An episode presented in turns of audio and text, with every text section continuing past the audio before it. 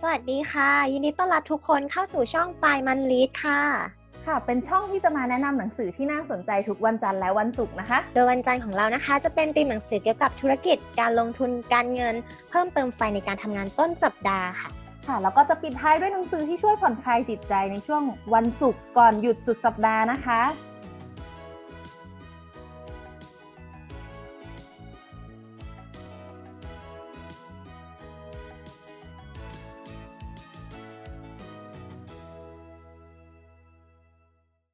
สวัสดีค่ะ สวัสดีเช้าวันจันทร์คุณผู้ฟังกาไฟมันรีดอีกแล้วนะคะ วันนี้นะคะเรามีหนังสือเติมไฟก่อนออกไปทำงานมาให้คุณผู้ฟังได้ฟังกันนะคะขอต้อนรับจุ๊บแจงด้วยค่ะ สวัสดีค่ะทุกคน ยินดีต้อนรับเข้าสู่ช่องนะคะ ยินดีต้อนรับอีกรอบเย้เช้าเช้าแบบนี้มีเล่มไหนมาคะวันนี้วันนี้ก็กลางเดือนเนาะอาทิตย์ที่ 2 ของตุลาคมแล้วแล้วในวันจันทร์เราก็ยังเป็นธีมเกี่ยวกับ การตลาด การเป็นผู้ประกอบการนะคะ วันนี้เอาหนังสือที่ชื่อดูเหมือนของกิน จริง ๆ แล้วที่หยิบมาก็แบบ เออมันดูเป็นของกินเนาะชื่อหนังสือว่ากลยุทธ์ฟักทองยักษ์ The Pumpkin Plan นะคะ ก็ดูแบบหน้าปกมันจะเป็นแบบ สองสีอือะมเหมือนสีประจำโรงเรียนสมัยตอนแบบมปลายเลยอะพี่ สีแสดดำเว้ยสีส้มกับสีดำเอ้ยฟักทองดูน่ากินเอ้ยสีปกเหมือนสีโรงเรียนเลยเออซื้อมาอ่านละกันจัดจานเล่มนี้เขียนโดยคุณไม้เอ่อนามสกุลไม่รู้อ่านถูกอีกแล้วนะ หรือเปล่านะคะไมเคิลโลวิกชื่อคุณไม้ละกัน คือเล่มเนี้ยอืมแปลโดยคุณวินยูกิ่งฮีรันวัฒนา คือต้อง ย้อนกลับไปเนาะคุณไม้เนี่ยเขาก็เป็นเขาเป็นนักพูดนักเขียน แล้วก็เป็นผู้ประกอบการที่เก่งมากเลย เขาแบบได้รางวัลผู้ประกอบการรุ่นใหม่แห่งปีประจำรัฐนิวเจอร์ซีย์ตอนที่เขายังอายุ 26 เองพิงตอนนั้นเราเหมือนเพิ่งทำงานได้แป๊บเดียวเองเขาได้รางวัลผู้ประกอบการแล้วอะพิงอืมเก่งมาก โอเคนั่นแหละ ก็คือในเล่มนี้นะคะ พิงคิดว่ามันน่าจะเป็นเกี่ยวกับอะไรเอ่ยการทำฟักทองหรือว่า มันชื่อมันบ้าฟักกลยุทธ์ฟักทองยักษ์คือไม่เคยได้ยิน แต่ว่าดูชื่อแล้วแบบดูน่าน่าอ่านอะไรอย่างนี้นะ ดูชื่อแล้วอยากกินซุปฟักทองอืมเฮ้ยหน้าปกหน้าปกเขาบอกว่า ธุรกิจที่กำลังแห้งเฉาพลิกกลับมาเติบโตได้อย่างน่าทึ่ง ด้วยเคล็ดลับที่ง่าย จนคาดไม่ถึงจากไร่ฟักทองยักษ์เขาก็จะเปรียบเทียบการทำธุรกิจแบบผู้ประกอบการอะกับการปลูกฟักทองยักษ์ว่ามันใช้ concept เดียวกัน คือเขาบอกว่าสำหรับผู้ประกอบการทั่วไปเนี่ย ก็เหมือนแบบเราจะปลูกฟักทอง ให้นึกถึงปลูกฟักทองขายก็ได้ ถ้าเราเราพยายามทำทุกอย่างให้มันกลางๆอะ มันก็จะน่าเบื่อไม่ค่อยน่าสนใจ ใช่ไหมแบบทำปลูกลูกเล็ก ๆ มาอืมแต่ถ้าสมมุติว่าเราอะปลูกฟักทองยักษ์อันใหญ่เบ้อเร่ออย่างเงี้ยมันก็จะใหญ่ๆ สะดุดตาเด็ก ๆ พ่อแม่เดินผ่านมาใครๆก็ต้องแวะดูป้าเฮ้ย อะไรกันเนี่ย มันทำให้คนน่าสนใจแล้วก็ลูกๆอาจจะไปอยากดูแล้วก็บอกพ่อแม่ว่า เนี่ยอยากได้กลับบ้านจังเลย อยากเอากลับไปที่บ้าน ลงไปดิ้นดิ้นอยากฟักได้ทองยักษ์เหรอเออฟักทองยักษ์เหรอใช่ ไม่เคยเห็นในชีวิตจริงอะเฮ้ยมันมีการประเคกวยดเห็นแข่งในขันแฮด้วยร์รี่นะพอตเตอร์เออใช่เคย เออว่ะเฮ้ยมันเป็นเรื่องเป็นราวอยู่เหมือนกัน ใช่เนี่ยเขาก็เปรียบเทียบว่าเออเนี่ยถ้าคุณปลูกฟักทองยักษ์นะก็มีแต่คนน่ะมาสนใจ เด็กๆก็อาจจะดิ้นดิ้นอยากเอาลงไปพื้นอยากได้อยากเอากลับบ้าน หรือแบบใครมาเห็นก็จะถ่ายรูปเอาไปอวดเพื่อนที่โรงเรียนอวดคนนู้นอวดคนนี้ กลายเป็นบอกต่อไปอีก นั่นแหละการทำธุรกิจเหล่าอะไรใดเหล่านี้ก็เหมือนกันนะ การที่เราจะสร้างบริษัทควรจะมีแรงดึงดูดที่ต้านทานไม่ได้ ควรจะใช้ความแบบสุดโต่งสุดโต่งก็คือทำให้ บริษัทธุรกิจของเราเนี่ยมีเอกลักษณ์เพื่อที่เราจะได้ชนะได้ ถ้าเราทำแค่กลางๆ เหมือนปลูกฟักทองลูกกลางๆ ทั่วไปอะสุดท้ายก็จะแบบเน่าและพ่ายแพ้ไปเอง เป็นการเปรียบเทียบ ทีนี้ก่อนอื่นเราก็จะต้องมาเกริ่นก่อนใช่ไหมเอ้าแล้วอีลูกฟักทองยักษ์ที่พูดมาเนี่ยเอ้ามันปลูกยังไงแล้วมันจะไปเหมือนกับการทำธุรกิจยังไงใช่ไหมคนที่ปลูกเนี่ยเขาจะรู้สูตรลับพิงก็คือ คุณนักเขียนคุณไม้เนี่ยเขาก็แบบมีการได้ไปสัมภาษณ์พูดคุยด้วยนะกับคนปลูกฟักทองยักษ์ว่าแบบคุณมีความลับมีสูตรลับเคล็ดลับอะไรเหรอที่แบบแข่งขันชนะปลูกฟักทองยักษ์คนที่ปลูกอืมฟักทองยักษ์ในเล่มที่เขาพูดถึงอะเขาก็ชื่อว่าคุณชักแลดคลิฟนะ เป็นคนปลูกฟักทองยักษ์เขาเป็นชาวไร่ที่เขารู้สึกว่ามีความบ้าบอ บ้าบินอยู่ประมาณหนึ่งพิงคือเขาอะอือฮึหลงไหลการปลูก ฟักทองยักษ์มาระดับหนึ่งคือเขาอะอือฮึต้องการจะแบบคือลูกเขาอะเกิดในวันที่ 29 ตุลาป่ะแล้ว 31 ตุลามันจะเป็นวันฮาโลวีนอะแล้วเขาก็แบบอือฮึมีความแบบอยากถ่ายรูปลูกอยู่ในฟักทองอะพิงก็แบบจะเอาแบบผ้าห่อลูกแล้วเอาลูกไปใส่ฟักทอง โดยมีแต่หัวโผล่ขึ้นมาจากฟักทองอะเรานึกออกไหมว่าพอลูกโตขึ้นโตขึ้นเรื่อยๆอะฟักทองก็ต้องไซส์ใหญ่ขึ้นใหญ่ขึ้นใช่ปะถึงจะใส่ตัวลูกได้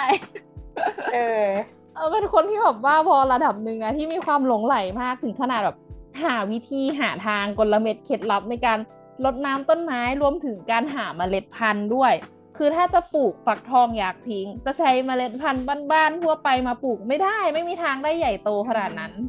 เขาอะก็แบบเล่าให้ถึงว่าเขาไปได้เมล็ดพันธุ์จากไหน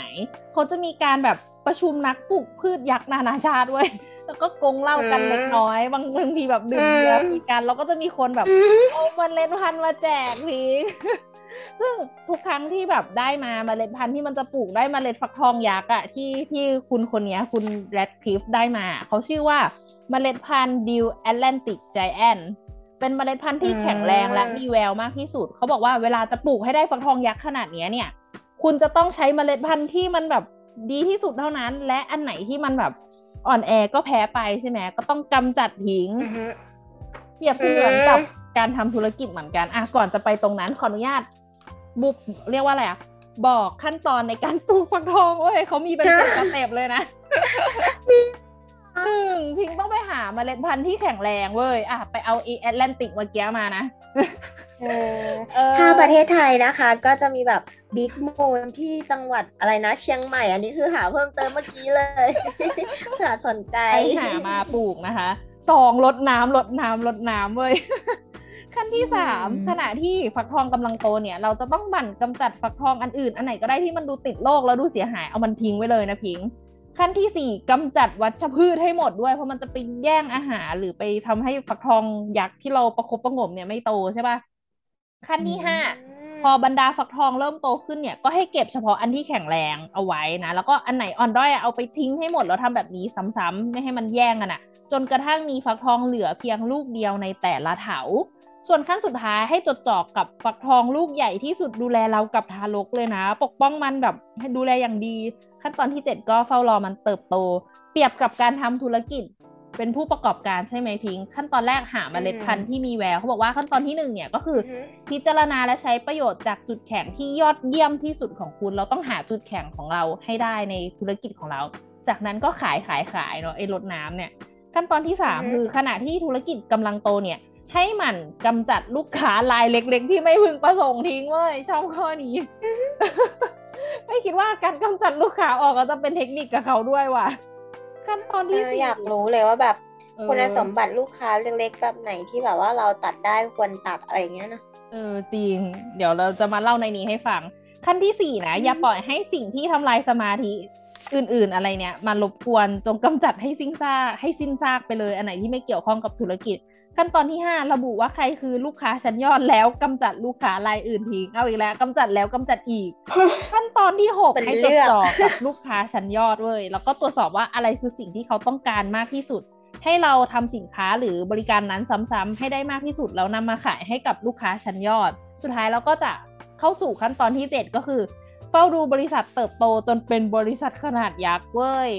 ทีนี้จะเห็นว่าเขาแม่งย้ำสองรอบเลยเนาะในการแบบกำจัดลูกค้าเออ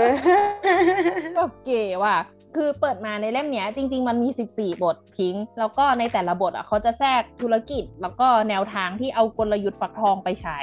แปลว่าถ้าพิงค์มาอ่านเล่มเนี้ยจะได้เห็นแนวทางวาไรตี้มากเลย แต่ว่าในวันนี้เขาจะเอามาเล่าแค่แบบอาจจะแค่ประมาณ 2 เคสเนาะกลัวเวลาไม่ทันอืมยังไงสนใจมาอ่านกันต่อได้อืม แต่แน่นอนแหละ เดี๋ยวจะมาเล่าให้ฟังว่าพิงค์จะมาหาลูกค้าชั้นยอดได้ยังไง คือเปิดมาเขาก็จะเล่าถึงธุรกิจที่แบบผู้ประกอบการทำตัวแบบยุ่งตลอดเวลา เพราะว่าเขาแบบทำงานทุกอย่างเลยอะพิงค์แล้วก็เซอร์วิสบริการให้กับลูกค้าทุกกลุ่มทุกคน แต่พิงค์ทุกคนก็น่าจะเดาได้แหละ ลูกค้าบางคนอะมีความเรื่องเยอะเรื่องมาก ที่เราจะต้องใช้เวลาในการบริการเขาเยอะมาก แต่เขาอาจจะไม่ได้ทำกำไรให้บริษัทเยอะใช่ป่ะแบบ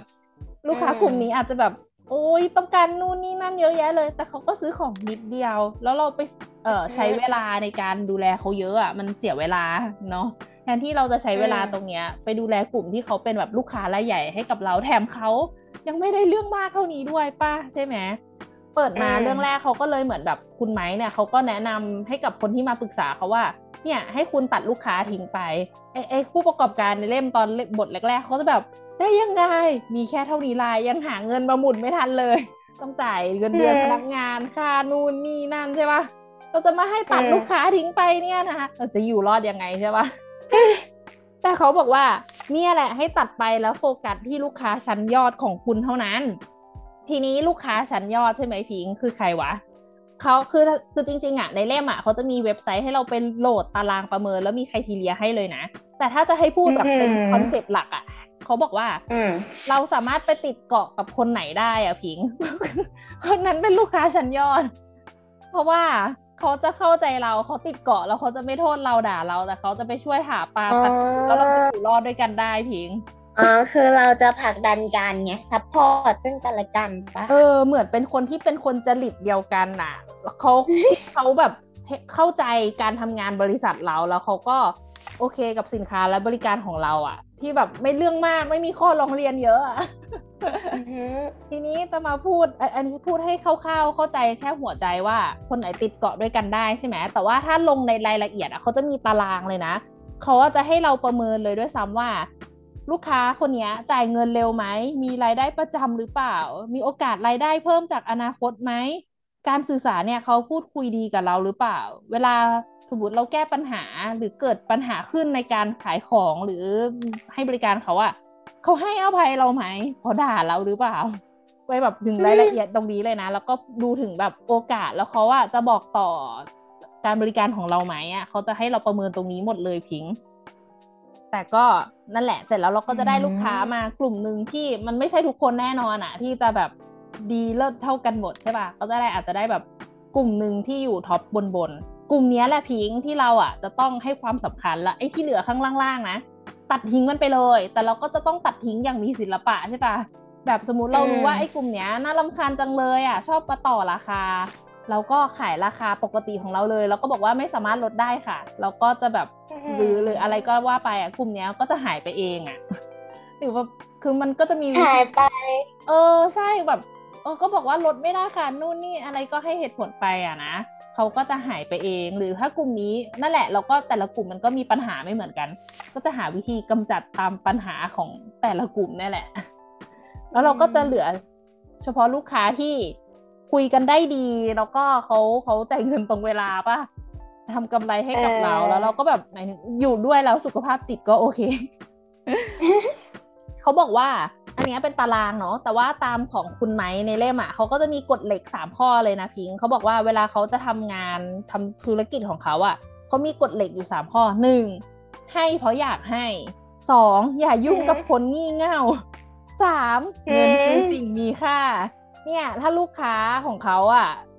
เป็น character เดียวกับกฎเหล็กสามข้อของเขาอะ มันก็น่าจะดีลธุรกิจกันได้ดี อย่างเช่นสมมติว่าแบบเงินคือสิ่งมีค่า คือเขาบอกว่าเขานิยมตกแต่งบริษัทแบบธรรมดาไม่ได้แต่งตัวหรูหราไฮโซ แต่ถ้าเราไปดีลธุรกิจกับคนที่อาจจะสนใจภาพลักษณ์หรือใช้เงินไปกับการตกแต่งหรือทำอะไรพวกนี้มากไป มันก็อาจจะมีแอตติจูดบางอย่างไม่ตรงกันอะไรแบบนี้ปะอาจจะแบบไม่ได้คุยง่ายมากดังนั้น ที่สำคัญก็คือควรจะหาลูกค้าที่แบบเหมือนกับคุณอะเขาใช้คำนี้พิง เพราะว่าอะไร เพราะถ้ากลุ่มลูกค้าเหล่านี้เหมือนกับเรา เราก็จะรู้ว่าเขาต้องการอะไรใช่ป่ะเพราะเรารู้ว่าเราต้องการอะไรไงอืมเออมันก็จะทำให้คุยกันง่ายขึ้น แล้วก็รู้ว่าอะไรคือเพนพอยที่เราจะไปบริการได้ดี ทีนี้นอกจากเหมือนมีเป้าหมายเดียวกัน ใช่มีความต้องการเหมือนกัน มีเป้าเหมือนกัน มันจะคุยกันง่าย แล้วก็อย่างที่บอกเนาะพอพิงอะได้ลูกค้ากลุ่มนี้แล้วอะ ในหลาย ๆ เคสตัดดี้ที่เขายกมา เขาจะให้ไปคุยเว้ยไปสัมภาษณ์เลย ยกสายโทรหาคุณพิงค์ค่ะบริการของเราเป็นอย่างไรบ้างแบบถามอย่างละเอียดเลยว่าแบบแล้วคุณมีปัญหาอะไรกับอุตสาหกรรมนี้บ้าง อยากให้ปรับปรุงเพิ่มเติมอะไรเงี้ย โทรยกยกยกโทรศัพท์ไปคุยหรือไปคุยกันเลยอะ่ะ เพื่อที่บอกเขาว่าถ้าเป็นลูกค้า ถ้าเป็นลูกค้า ก็ถ้าสมมติว่ามันถูกคออยู่แล้ว เอ้ยคนเนี้ยอ๋อเรารู้สึกว่าเออเหมือนเออที่จุดเรามันไปกันได้ เราก็อยากจะกินน้ำชาพูดคุยกับเขาปะก็คุยอ๋อน่าจะเป็นลูกค้าแบบถึงขั้นที่แบบว่าเป็น gold member แต่อันเนี้ยเขาบอกว่าไม่ไม่จำเป็นต้องแบบไปติดยศหรือมีการ์ดที่เขียนว่า VIP ให้เขานะ ถ้าสมมติว่าเราพูดคุยเราหาได้แล้วว่า pain point คืออะไรเวลาเรา service หรืออะไรให้เขาอะเราก็จะให้เขาก่อน เขาก่อนคนแรก เป็นแบบอันดับที่หนึ่งอย่าไปรู้สึกผิดกับการที่เราลำเอียงกับลูกค้าไม่แบบไม่ได้ service เท่ากันทุกคน ก็เพราะลูกค้าแต่ละคน return กลับมาให้เราไม่เท่ากันไงพิงอืมอืมก็จริงเขาก็แบบให้เนี่ยแหละ ไปพูดคุยแล้วก็ถ้าเขามีความต้องการอะไรเป็นพิเศษอะ ก็บริการให้เขาไปเลย เขาก็จะแบบกลับมาหาเราแล้วยิ่งถ้าเขารู้สึกว่าเราบริการเขาดีเขาก็จะมีโอกาสที่จะบอกต่อด้วยไง ทีนี้อืมเดี๋ยวจะมายก ตัวอย่างในเล่มให้ฟัง คือในเล่มเนี่ยมีธุรกิจที่เขายกมาเยอะมากเลยพิง ตั้งแต่แบบสายการบิน บริการเกี่ยวกับไอทีขายออนไลน์ เป็นที่ปรึกษาการเงินวาไรตี้ป่ะก็เยอะมาก เดี๋ยวจะยกมาอันนึงอืมที่มันดูใกล้ตัวดีพิงก็คือขายของออนไลน์เว้ย คือในเล่มเนี่ยไกลเขาตัวมากใช่สมมติใครอยากจะขายของออนไลน์เนี่ย ฟังอันนี้ได้เลยนะคะ เขายกตัวอย่างอันนึงว่าสมมุติว่าคุณเนี่ย เป็นร้านค้าออนไลน์ที่จำหน่ายเครื่องประดับแบบขายออนไลน์เลยนะ แล้วก็เป็นธุรกิจเล็ก ๆ ที่แบบไม่ได้มีหน้าร้านปะมีแค่ออนไลน์เท่านั้น เพื่อคุณที่จะได้มีเวลาไปทำอย่างอื่นมาเลี้ยงลูกอยู่กับพ่อแม่หรืออะไรก็ว่าไป แต่ทีเนี้ยพอเราขายออนไลน์ได้สักพักหนึ่งอะรายได้มันก็ยังไม่ค่อยเติบโตใช่ไหมแล้วก็บางทีอะมันก็แบบอยากจะทำยังไงให้มันได้กำไรแล้วก็แบบมีเวลาดูแลที่บ้านด้วย เขาก็เลยแบบอะงั้นคุณควรที่จะกรอกข้อมูลลูกค้าทุกคน แล้วก็ประเมินลูกค้าว่าใครเป็นลูกค้าชั้นยอด ตามที่บอกว่าในเล่มมันมีตารางให้ดาวน์โหลด ทีนี้คนไหนมีปัญหามากปุ๊บตัดทิ้งไปเว้ยแล้วเราแล้วในเล่มอะเขาก็ยกตัวอย่างว่าเออเนี่ยสุดท้ายคุณอาจจะได้ลูกค้าชั้นยอด 5 อันดับแรก แล้วคุณก็ลองแบบ ดูว่าลูกค้าชั้นยอดเนี่ยเขาเขามีดีเทลยังไงบ้าง อย่างในเคสที่ยกมาเขาบอกว่าลูกค้าชั้นยอดที่ซื้อสินค้าของคุณเป็นประจำก็ยังมีอัตราการคืนสินค้าในระดับสูง โดยเฉพาะเวลาพวกเขาซื้อสินค้าแบบใหม่ล่าสุดของคุณ คุณก็เลยลองโทรหาเขาว่าเขามีปัญหาอะไรบ้าง เขาก็มีแบบพูดคุยกันนะในเล่มอะเขาสามารถแบบสัมภาษณ์แล้วก็ได้พบเพนพอยว่าสามในห้ารายที่เราโทรไปคุยเนี่ยเขาเป็นเจ้าของ ขายร้านแบบเป็นเจ้าของร้านขายเสื้อผ้าแบบย้อนยุค แล้วก็เป็นเสื้อผ้าย้อนยุคที่แบบแต่งที่ถ่ายเป็นวันเจ้าสาวอะพิงนึกถึงแบบแต่งงานใช่ปะที่จะใส่แบบ อาจจะใส่แบบโบราณโบราณหน่อยใช่ปะอือฮึอือฮึเขาบอกว่า ทุกคนที่เป็นเจ้าของร้านเนี่ยล้วนบ่นว่าไม่สามารถหาเครื่องประดับที่เข้าชุดกันให้เจ้าสาวและเพื่อนเจ้าสาวได้ แล้วก็ร้านขายเครื่องประดับออนไลน์เนี่ยมีครอบมีความเสี่ยงอยู่อย่างหนึ่งเว้ยก็คือ เวลาดูในรูปมันก็ดูดีแหละ แต่พอของมาถึงร้านใช่ป่ะแล้วแบบเอามาใส่กับเสื้อผ้าเออ มันมันดูไม่เข้าเหมือนกับที่คิดอะ มันอาจจะมีสีอาจจะอะไรบางอย่างที่ดูไม่เหมือนรูปที่ถ่ายมาใช่ไหมทีนี้พอเราสัมภาษณ์รู้เพนพอยต์ตรงเนี้ยเขาก็เลยถามกับลูกค้าว่าเนี่ย ถ้ามีเครื่องประดับสำหรับเจ้าสาว และเพื่อนเจ้าสาวโดยเฉพาะ คุณจะวางขายมันในร้านของคุณหรือเปล่า เออแน่นอนทุกคนก็แบบเอาสิแน่นอนใช่ไหมอืมอืมอืมพอเราได้ข้อมูลตรงนี้มา เราก็ไปหาข้อมูลเพิ่มเติมหน่อยว่าเอ้ยมีใครขายเครื่องประดับเฉพาะแบบนี้หรือยังนะ เอายังไม่มีว่ะเราอาจจะเป็นเจ้าแรกก็ได้ ก็เราก็ต้องแบบติดต่อนักออกแบบแล้วก็ทำการผลิตให้ดีที่สุดแล้วก็แบบไปเล่าไอเดียฟังทุกคนก็อาจจะสนใจเพราะว่ายังไม่มีใครเคยทำไงพิง ทีนี้อืมพอเราทำไปแล้วใช่ปะก็กลายเป็นว่าเราอะหันมาจับกลุ่มลูกค้าร้านขายชุดเจ้าสาว แล้วขายสินค้าสำหรับเจ้าสาวโดยเฉพาะ แล้วเราก็อาจจะแบบอืมก่อนที่จะขายให้เขาว่าอาจจะส่งเครื่องประดับให้เขาทุกชิ้น อาจจะแบบสมมติเราทำสิบส่งตัวอย่างไปหนึ่งหรือสองให้กับคนที่เราดีลไว้ไปทดสอบไปลองดูกับเสื้อผ้าว่าแบบโอเคนะ ดังนั้นแปลว่าอะไรแปลว่าที่เหลือเขาก็จะสั่งจากสินค้าเราทั้งหมดไงเพราะว่าทั้งเจ้าสาวและเพื่อนเจ้าสาว ทีนี้อะเราก็แบบได้กลุ่มลูกค้าที่จับได้อยู่หมัดและนี่พอมันทำได้ดีใช่ป่ะ ก็อาจจะมีคนแบบเอาไปลงโฆษณานิตยสาร แล้วก็เริ่มมีคนแบบเข้ามาติดต่อเรามากขึ้น ในไม่ช้าร้านของเราก็อาจจะแบบเริ่มเป็นที่สนใจใช่ป่ะแล้วก็อืมเออนั่นแหละ ก็แปลว่าเนี่ยเป็นเวของเราแหละ ที่แบบเราจะได้ออกจาก แปลว่าคุณอะจะได้ออกจากตลาดเครื่องประดับ แล้วสร้างตลาดของคุณเองอย่างตลาดสินค้าเจ้าสาว เป็นเจ้าแรกด้วยแล้วก็มันกลายเป็นว่าหนึ่งเราอะจะเป็นเจ้าแรกในเวนี้สองเราจะรู้จัก อุตสาหกรรมนี้อย่างทะลุปูโป่งเพราะเราไปสัมภาษณ์มาแล้ว เราไปติดต่อนักออกแบบคุยอย่างเป็นเรื่องเป็นราวสามเรายังมีความสัมพันธ์แน่นแฟนกับนักออกแบบแล้วก็ร้านค้านั้นด้วยอะพิง เพราะว่าเราไปคุยกับเขาเรารับฟังปัญหาแล้วเราก็แก้ปัญหาให้เขา เป็นยังไงมันก็จะกลายเป็นเราจะกลายเป็นฟักทองยักษ์พิง ในอุตสาหกรรมนี้ แล้วคุณก็จะนอนหลับสนิททุกคืนชีวิตช่างดีจริง ๆเออปิดดีไหมสำหรับธุรกิจนี้ พอฟังปุ๊บ เฮ้ยขายอะไรดีวะ หมายถึงหมายถึงธุรกิจเป็นฟักทองยักษ์หรือว่าเราเป็นฟักทองยักษ์ก็หมายถึงว่าอุสเราก็จะเป็นเหมือนแบบยังไงอะ เป็นฟักทอธุงรยักกิจษ์ปะเออใช่ธุรกิจเราเนี่ยแหละ เพราะว่าเออเราได้ลูกค้าธุรกิจชั้นยอดเราไงดีลมาอย่างดี อันนี้ก็คือหนึ่งอันที่ดูใกล้ตัว อีกอันก็เก๋ไม่แพ้กันพิงจะเป็นแบบเปิดบ้านพักคนชราเว้ย คือต้องบอกว่าตอบโจทย์ชีวิต เราจะแก่ขึ้นนะ สังคมผู้สูงอายุ เอออันนี้เว้ยเขาก็เล่าว่าเคสเนี้ยเขาว่าเปิดบ้านพักคนชราที่คู่แข่งนะโอ้โหเป็นอาคารทันสมัยสวยงามเต็มไปหมดเลยอะ่ะ แต่ว่าเราจะไปสู้เขายังไงดีใช่ไหมเราก็เลยเอาตารางมาอีกแล้วประเมินลูกค้าชั้นยอดของเรา เสร็จแล้วก็พบว่าแม้แต่ลูกค้าชั้นยอดที่จ่ายเงินตรงเวลาเนี่ย แล้วก็แบบมีสมาชิกแบบมาอยู่ในในหมู่บ้านพักคนชราของเราเนี่ย ก็มีปัญหาเหมือนกัน เพราะเราก็พอเราจัดตารางแล้ว แล้วเราก็ไปสัมภาษณ์ใช่ไหมเราพบปัญหาอยู่สองอย่างหนึ่งคือ เวลาที่ให้ลูกหลานไปพบอะน้อยสองคือที่จอดรถมันไม่พอเว้ยอะพอได้ไอเดียปุ๊บยังไงอืมที่จอดรถมันก็ขยายไม่ได้ คือเหมือนหน้าปากซอยมันมีร้านกาแฟ แล้วก็ไปดีว่าขอให้มีรถบัสจอดตรงนั้น เพราะว่าแถวแถวๆร้านกาแฟมันมีที่จอดรถให้จอด แล้วก็ร้านกาแฟตอบรับไหมก็คือตอบรับ เพราะว่า ถ้าสมมติว่ามีคนมาจอดรถแล้วมารอรถบัสเพื่อเข้าไปบ้านพักคนชราใช่ไหมอย่างน้อยเขาก็ต้องซื้อกาแฟกินนะพิงก็เลยว่าอือฮึอ่าดีลกับร้านกาแฟได้ เสร็จแล้วก็มีรถบัสที่แบบให้แบบขับจากร้านกาแฟไปที่บ้านพักคนชราได้ แปลว่าแก้ปัญหาหนึ่งเรื่องที่จอดรถเพราะที่ตัวเองขยายไม่ได้ แต่เห็นว่าตรงร้านกาแฟมันมีที่จอดรถให้จอดเพิ่ม แล้วก็อืมไปดีลได้มันวินวินไงร้านกาแฟมีคนมาจอดรถมาจอดเพิ่ม ก็ต้องมีคนซื้อกาแฟแหละวะ ปัญหาที่สองอืมเรื่องเวลาใช่ป่ะก็คือเพิ่มเวลามากขึ้นให้แบบคนในครอบครัวมาเจอกับอ่าญาติญาติๆของตัวเองใช่ไหมปู่ย่าตายายที่มาอยู่บ้านพักคนชรานี้ แม้ว่าจะต้องเสียเงินเพิ่มในแง่แบบจ้างคนมาดูแลเพิ่ม แต่ว่ามันก็คุ้มค่าแม้กับการที่แบบมีคนอาจจะหาทางมาอยู่ในนี้เพิ่ม เพราะว่าการที่เปิดบ้านพักคนชราแล้วมีเวลให้แบบมันดูไลฟ์ลี่มากขึ้นอะถึงมันไม่เหมือนแบบ บ้านพักคนชราที่แบบอาคารทันสมัย แต่มันอาจจะดูแห้งแล้งไม่ไม่มีชีวิตชีวาแต่ถ้าสมมติว่าบ้านพักอืมคนชราของเราอะเออมีให้คนมาพูดคุยเยอะแยะ มีเวลาให้แบบอืมลูกหลานมามันเป็นบ้านนะเออใช่จะให้มันบรเป็รนยากาศบ้านหลังหนึ่งบ้าจริงอืมแล้วก็นอกจากนี้ยังรู้ว่าเพนพอยต์มันเป็นเรื่องรู้สึกความมีชีวิตชีวาอาจจะมีการจัดกิจกรรมหรือมีการโพสต์คลิปทำให้รู้สึกเหมือนอยู่บ้าน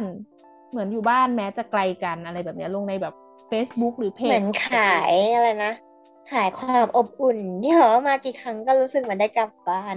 หรือเปล่าใช่แต่จะเจอตรงนี้ได้ก็คือต้องไปสัมภาษณ์ก่อนไงสัมภาษณ์ลูกค้าชั้นยอดด้วยนะไอคนที่มีปัญหาเยอะอืมตัดไปเลยเอออันนี้ประมาณนี้สำหรับเคสเปิดบ้านพักคนชรา อันนี้ก็จะเห็นว่า